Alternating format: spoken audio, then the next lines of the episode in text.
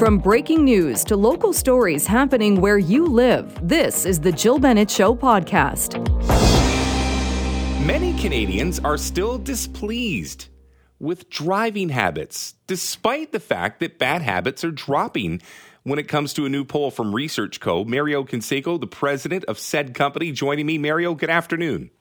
Good afternoon, Rob. Great to be here with you. Oh, it's great to be here with you. So let's get right into this poll because there's a lot of people that are listening to the show that are currently driving around as we speak. So this new online survey, a representative national sample, says that 46% of Canadians believe that drivers in their city or their town are actually worse than they were five years ago. Break this down for me, Mario.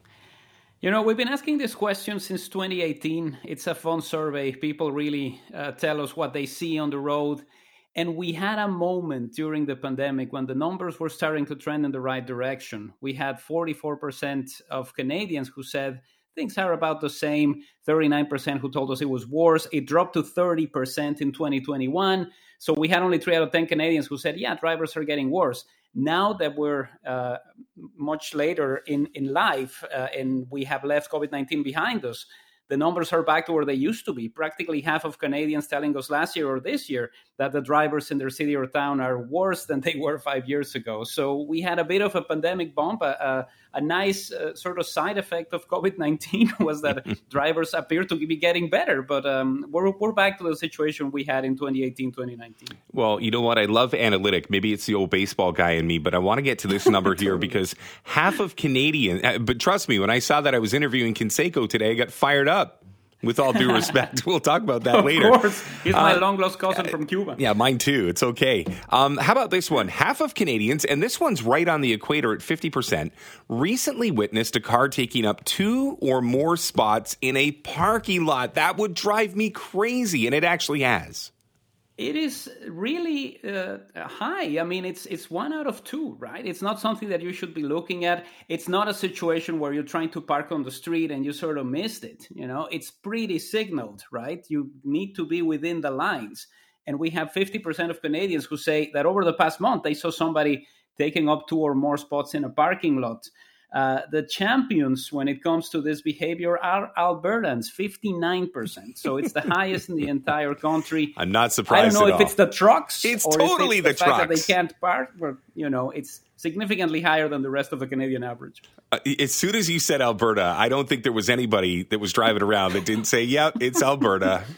it's yes, okay. we're not talking about a small sedan here. Yes, and you're not talking about a small sample size either. I appreciate that you've done this for the last five years.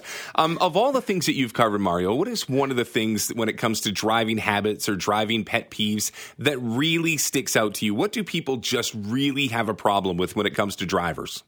the number one behavior is drivers who don't signal before they turn. It's at 59% yes. across the country we I, would like to say we all experience it. We all have been in that situation where you're waiting for somebody and you see the brake light and you think what's going on? Is it an emergency or what's happening? And then the person turns without signaling. It's down from last year. Last year it was 69% so that is actually interesting in the sense that we're starting to see some of these behaviors dropping in some parts of the country particularly here in bc when i started asking this question in 2018 2019 BC was at the top of all of these things. Drivers not signaling, yes, 70%. Cars taking up two or more spaces, yes, 60%. Now we're down to 58% and 43% on those. So Albertans are climbing the charts, and the bad behaviors in BC are dropping when we compare it to what we had in the last five years. Do you know the one thing that I'm both impressed with and still frustrated with when it comes to driving around the lower mainland? And I know this is a smaller area than maybe you've been uh, researching, but merging merging has always been something before. For example, when I go over the Lions Gate Bridge, it's almost an art form. The zipper, you know, one car from the left, one car from the right, and you go back and forth. It's almost like it was, uh, you know, genetically inherited. But then you go out to the burbs, and everybody just kind of tries to shoehorn their way in, and it's a little bit of frustration. I'm not saying that everybody does it, but I think there is a math to this, which actually helps you go faster if everybody merges properly coming on uh, onto the highway or getting off the highway. And it just seems that sometimes there's that one person that just seems to be, uh, you know, I guess the domino effect, if you will. It happens consistently. You know, we see it in the survey how many people are telling us that cars are turning right or left from incorrect lanes. This is at 35%. in Canada and a 30% in, in BC. I was chatting with a friend who recently moved to BC and had to take the a, a test to actually drive a car and he's saying to me, i was so nervous, and you have to be there all the time. You have to grab the wheel with both hands. I'm like, maintain the same way you're driving. You know, think every time that you're driving that somebody's actually testing you, because this is the best way in which we can see some of these behaviors dropping. We've all now grown uh, in, into specific drivers who aren't really paying as much attention to the road as we did when we were tested for the first time. So if we can all go back to that moment, things would be a little bit easier. You can find out Mario's research at research, uh, researchco.ca. Mario, thank you for making time for me this morning. We're going to chew on your information all afternoon. My pleasure, Rob. Anytime. Rob Fai for Jill Bennett for one final time. It's been an awesome week. We've been covering a lot of different stuff, but I love when we can get back to uh, birthdays and cool moments in Vancouver history. It is something that is near and dear to my heart, and it is near and dear to the heart of the man who joins me right now, the curator of the BC Sports Hall of Fame, Jason Beck, kind enough to join me. Jason, good afternoon. Yeah, thanks for having me on, Rob. Good to hear from you. Well, great to be heard and right back at you. And, you know, it was interesting. I was just kind of scouring, and for some reason, I just thought, you know, let me check the birthday of uh, GM Place slash Rogers Arena. It just happened to be yesterday. So I was kind of like, oh, you know, what a lucky find for me. But when you think of this building, which is now, I wouldn't call it long in the tooth by any stretch of the imagination, but nearly 30 years right smack downtown, what are some of the great moments in your estimation when it comes to that particular building?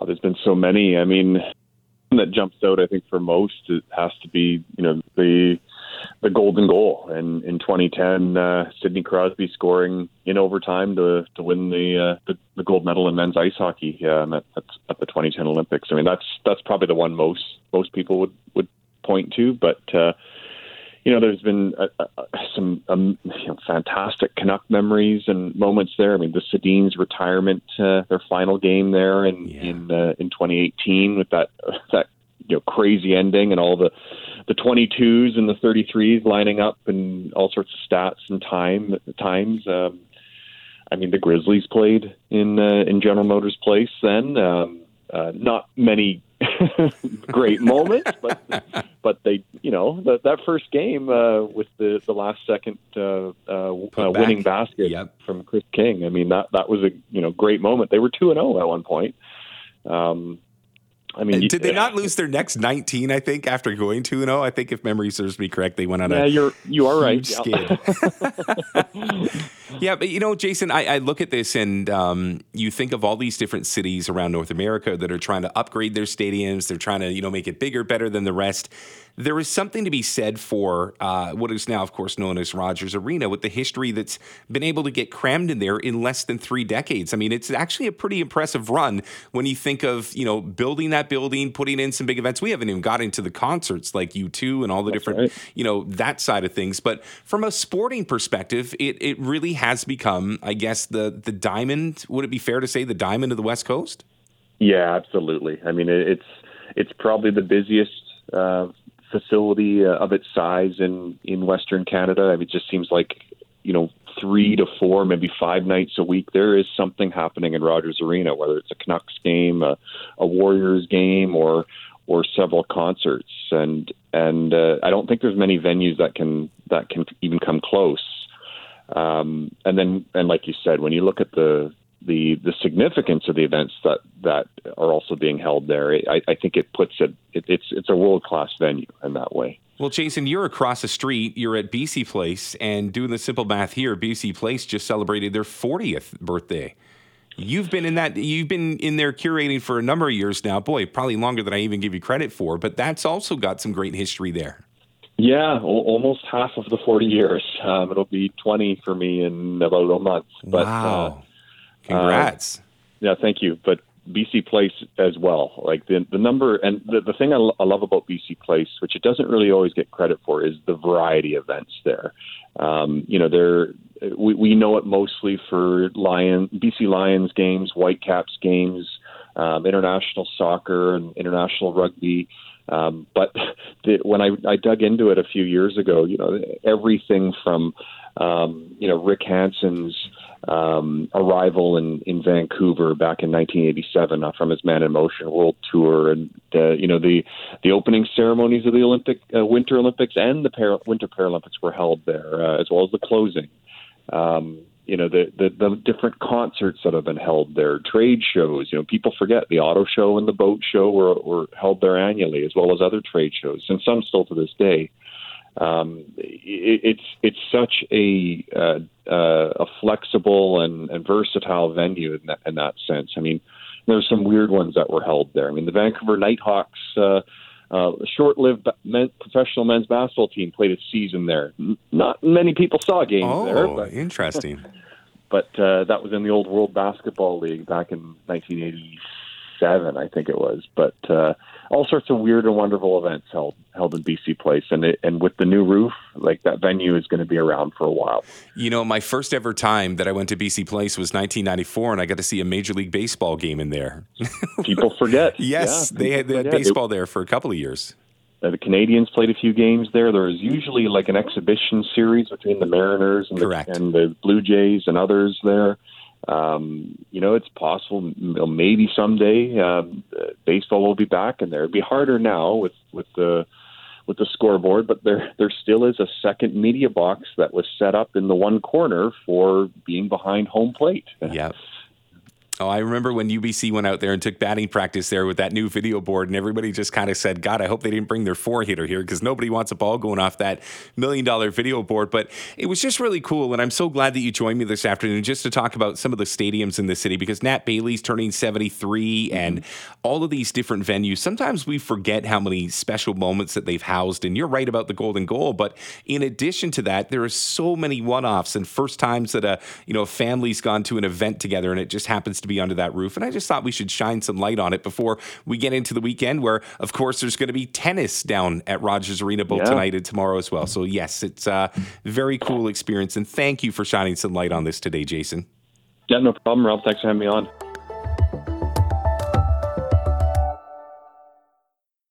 Rob Fai for Jill for about two more hours. Thank you for making me a part of your Friday afternoon couple of months ago, there was a seniors advocate calling for more public funding when it came to BC's assisted living system, saying there was almost no new units built over the last five years, despite more than 50% of a funding increase. So we wanted to circle back on this and have a conversation about the nearly 4,500 seniors that were currently living in publicly subsidized assisted living homes, but yet the data showed that they were becoming increasingly frail with more care needs. And would that care actually be met. To speak a little bit about this and just in general, the senior care facility and the state of it here uh, across the lower mainland and across the province, Dan Levitt from Kin Village. Dan, good afternoon. Hi, Rob. How are you?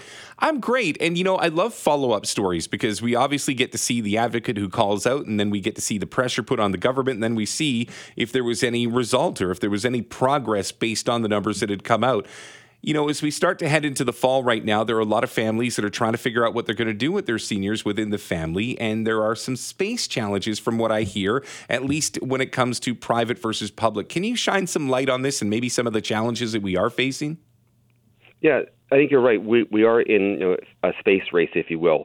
Um, there aren't enough spaces that are in uh, the the funded long-term care and assisted living system so that right now it's really a demand and supply issue that we just have um, come to the point where the the demographic shift has happened at a time when we hadn't built enough spaces, as uh, Isobel Mackenzie rightly mentions in her report about assisted living, the Seniors Advocate, uh, that we have not built that many assisted living um, spaces in the last last number of years, so that um, and the pressure that we're putting on the system in terms of long-term care and assisted living, both of those those um, populations for the buildings that that their people are living in, they haven't been built for the population. Meaning that in long-term care, if you have a 40-year-old um, building, it was built at a time when you had p- people who were living there that were walking around. They might have been using walkers, but now most of the time they're in wheelchairs.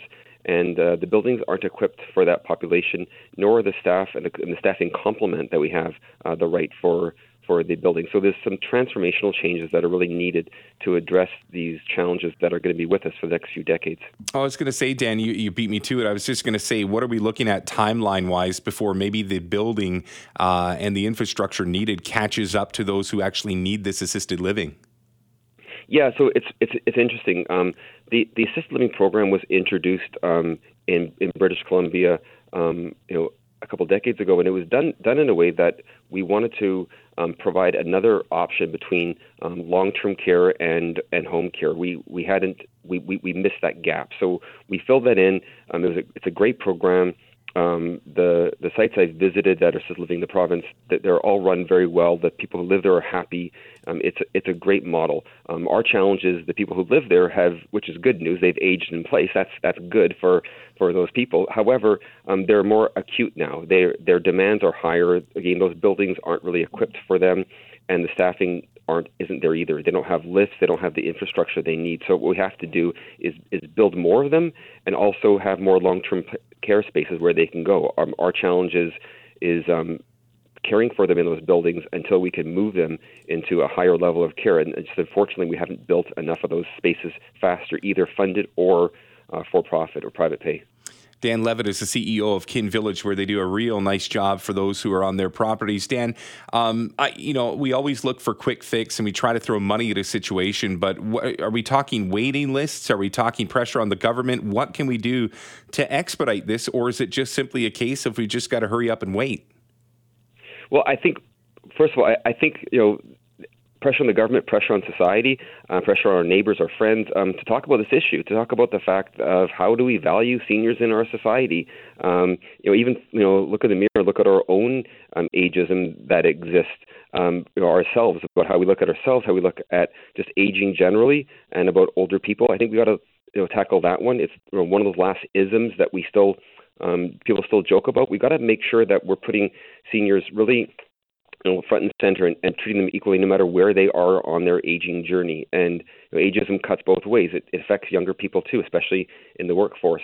So that's probably one one thing we have to do. And then I think we have to make this a priority. Um, you know, if, if I, you know, if you drive around, you might see a, a brand new school um, being being seismically upgraded. Um, the, the high school I went to has been has been fixed and and replaced. Our, our kids went there. Um, that's fantastic. But you know, the care home kind of down the street, um, it's nowhere on the map. It's it's there, there's no plans to do it, um, despite the fact that we have um, orders, um, you know, letters of instruction from you know um, leaders to, for their for um, know, the Minister of Health and uh, the, the seniors um, secretary um, we have we really don't we need a provincial plan to replace the the outdated um, long-term care homes um, that are that we see around our community, so that they are modernized, and we need to add capacity, not just replacing them, but adding the capacity because we know the demands are there, we got to make sure that supply is there.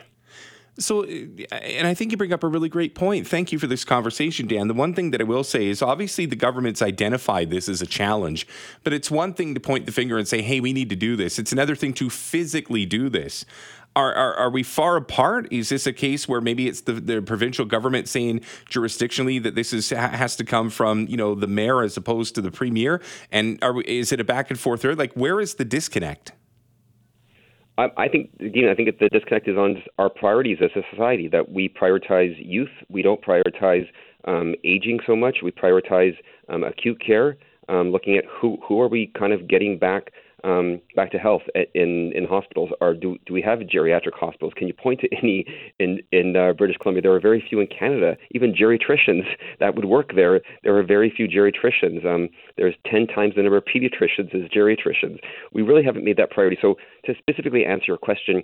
Um, Sure, it is uh, the municipal uh, politicians um, putting pressure on provincial politicians, um, making sure that we're voting for those parties that are really supporting, um, in my case, I would call it age care. Are you supporting really that, those systems? But we do need to have that comprehensive plan that not just looks at the buildings, the infrastructure, but looks at you know how are communities um, uh, poised to, to deal with these challenges? Do we have enough? Um, our, our communities, the cities we live in, can you age in place? And right now, the, the burden really is is very heavily on family members. And uh, you know, when when if you got married, you didn't necessarily expect to be caring for that person um, to the extent that you are. So I think we have to really make sure that there's supports for people living at home, especially couples, um, and or, or your friends, so that that we have enough supports there. And that's really our biggest challenge. So we got to be innovative and think about how can we we use technology that's out there. Um, wearables and sensors, for example, to monitor people and think how can we reduce the burden on people and um, kind of spread it more so that we can age in our community, and then only when we need it really uh, have to move into assisted living or long term care. It's a great conversation. Thank you for helping me push it forward, Dan. Let's do this again. Anytime, Rob.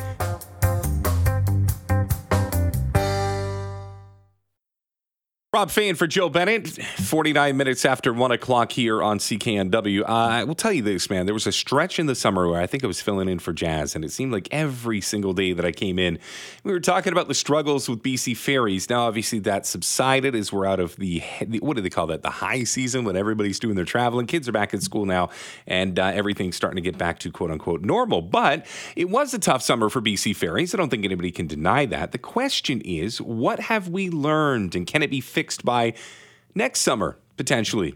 Captain and Union Ships Officer Deck Representative Chris Klassen, kind enough to join me. Chris, good afternoon. Uh, good afternoon. Well, I know it's a real broad stroke question, but let's just get right to it. What did we learn from BC Ferries after a relatively tough summer this year?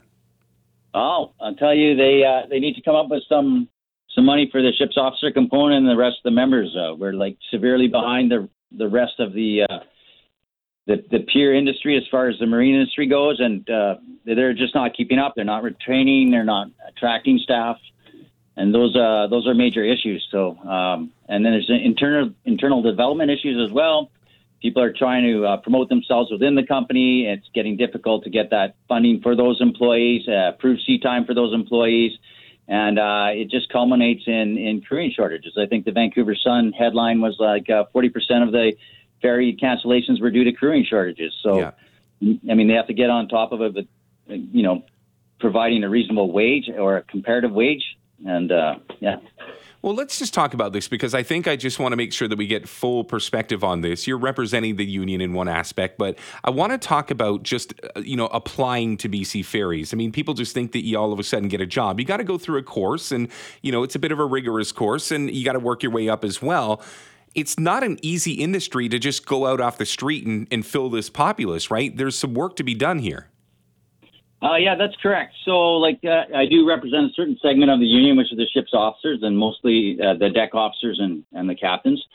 And so, I mean, uh, if you look at uh, BC Ferry's own uh, performance term six report, it takes about about 16 years timeline to achieve a master certificate, which is a captain certificate. And if you're a, a, chief officer, it could be up to 11 years. So uh, you can fast track these programs through the universities, BCIT, and stuff. And uh, that becomes problematic too now because the funding is lacking for those those institutions. So um, the timeline to get to those ships officer positions it takes a bit of uh, it takes a lot of education and a lot of years of experience. And I, I want to bring that to a level too where we have what we call the unlicensed people. Um, but they do hold certification, and those would be your, your deck hands and even the catering attendants. So they all have uh, passenger safety management courses. Uh, there's a bridge watch requirement for the for the deckhands, and those all what make your bridge team up, and they they satisfy satisfy your safe manning document, which is prescribed by Transport Canada. So it's it's quite a uh, I'd say extensive uh, journey. Chris Klassen is a captain and union ships officer deck representative here on uh, CKNW 980. Chris, I, I, guess my other question is we know, and, and, I don't know if you know how many people are currently registered in training. I think that's uh, probably some research to be done. But the reality is, is we know that they're short staffed. As you said, the headline in the Vancouver Sun was that 40% of those uh, cancellations were due to staffing issues. Can it be fixed by next summer, or are we assuming 2024 is going to be much of the same? Well, I don't want to be a pessimist, but I think there'll there'll there'll be issues. It depends on on where the company goes as far as internal development goes. They they are pursuing a domestic career path, which means that like you have two streams. You can have a domestic license or a a uh, international, and so uh, there are some allowances, and the company is is slowly promoting that. They see the value in that. It's a value for our employees too. Uh, hopefully, they utilize those current streams, and you know uh, hopefully they they address the training issues because I know people that uh, want to work at BC Ferries. For instance, uh, there's one individual. Um, she's working towards uh, her officer certificate.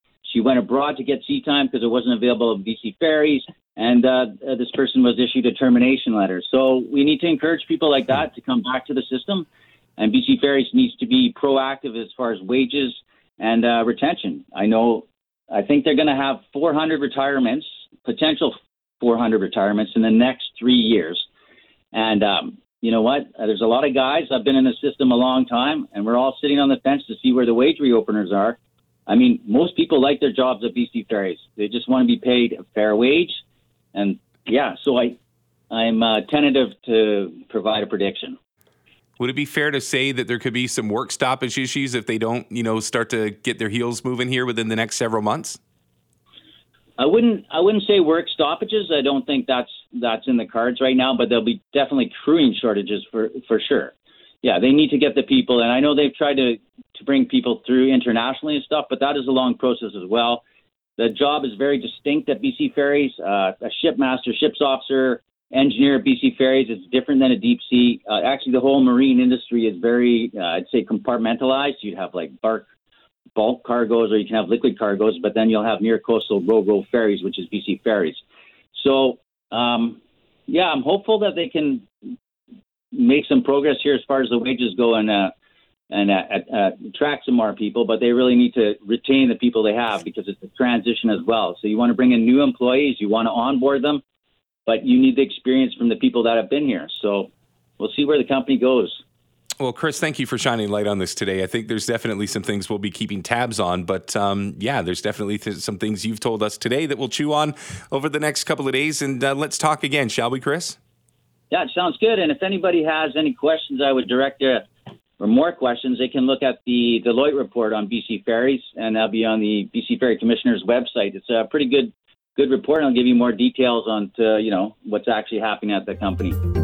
Thanks for listening to the Jill Bennett Show podcast. Can't wait for the latest episode to drop? Tune in to the Jill Bennett Show live from noon till 3 on 980 CKNW. Have a question or comment? Send me an email, jill at cknw.com. Thanks again for listening.